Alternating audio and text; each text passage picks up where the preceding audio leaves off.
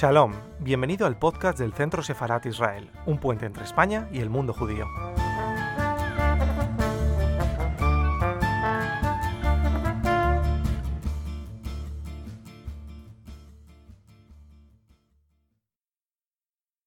El público español apenas está familiarizado con, con el nombre de Anatoly Krim.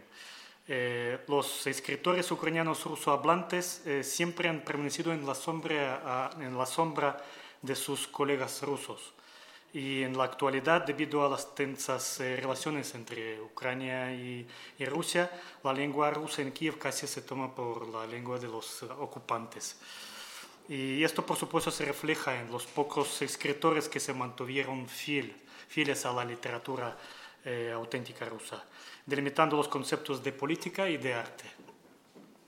Eh, nacido en Ucrania, en ciudad de Vinnytsia, Anatoly Krim recibió una buena educación literaria en el Instituto eh, de Literatura de Maxim eh, Gorky de Moscú, donde aprendió los fundamentos de teatro de parte del famoso dramaturgo soviético Viktor Rozov y escuchó las ponencias de destacados escritores, filósofos, eh, científicos eh, de la época.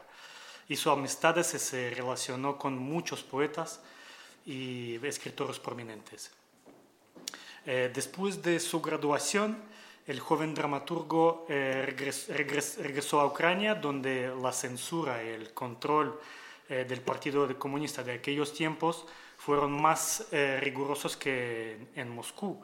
Em, en este contexto intentaron involucrar al dramaturgo eh, en la escritura de obras de teatro construidas sobre los patrones de realidad socialista, pero sin llegar a ser eh, em, un disidente abierto, Anatoly Krim resistió dicha tendencia internamente sin poder adaptarse a la misma y eh, y encontrarse en un mundo de falsedades teatrales. Todo cambió en su trayectoria a partir del año 1982, eh, cuando el eh, Teatro Dramático Ucraniano de Chernovtsi eh, significó la primera comedia de Anatoly Krim llamada El matrimonio falso. falso.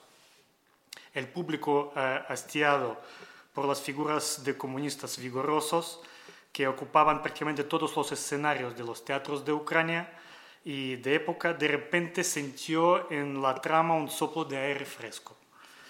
Eh, construido en torno a uno de los rasgos más eh, inamovibles del poder soviético, el empadronamiento, en los tiempos en que las personas no eran libres para desplazarse ni tampoco para elegir el lugar de residencia y de su trabajo. Afortunadamente, la, la censura adormecida o distraída por, por una historia divertida, eh, se quedó dormida eh, frente a unas sugerencias bastante ambiguas, por lo que por eh, docenas, ha sido, la obra pudo ser transmitida por docenas de teatros ucranianos y convirtió en una auténtica amamantadora de los colectivos teatrales de aquella época. Además, dio un enfoque mm, más divertido a, a la realidad teatral.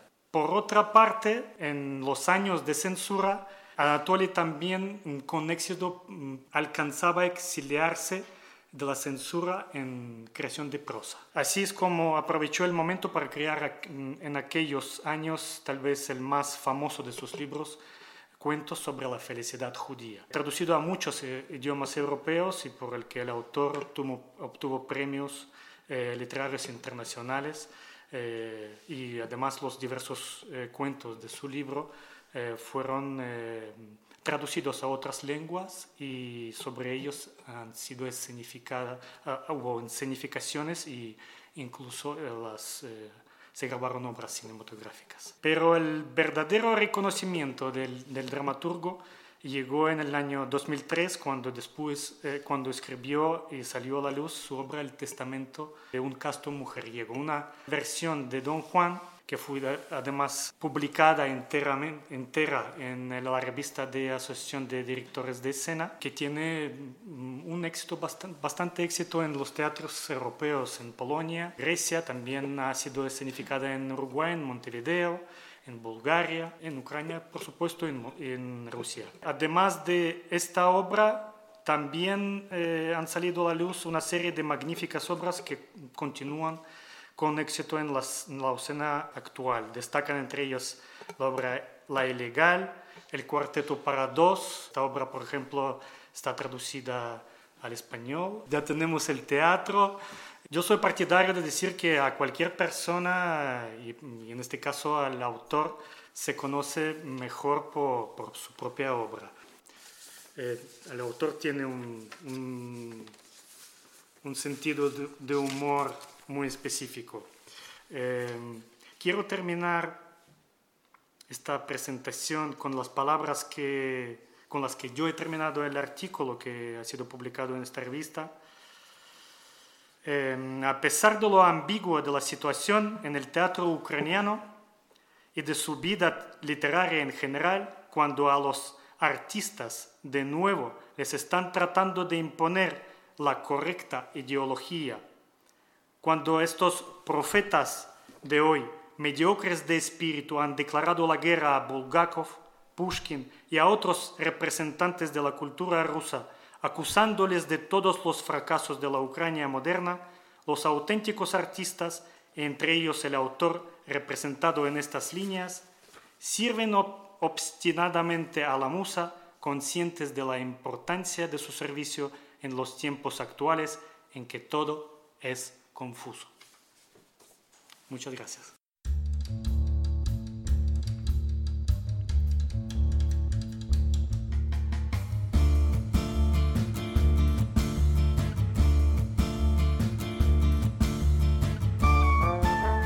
Gracias por escucharnos. Recuerda que también nos puedes seguir a través de Instagram, Facebook y Twitter con el usuario arroba Centro Sefarat Israel o si lo prefieres en nuestra página web www.sefarat-israel.es.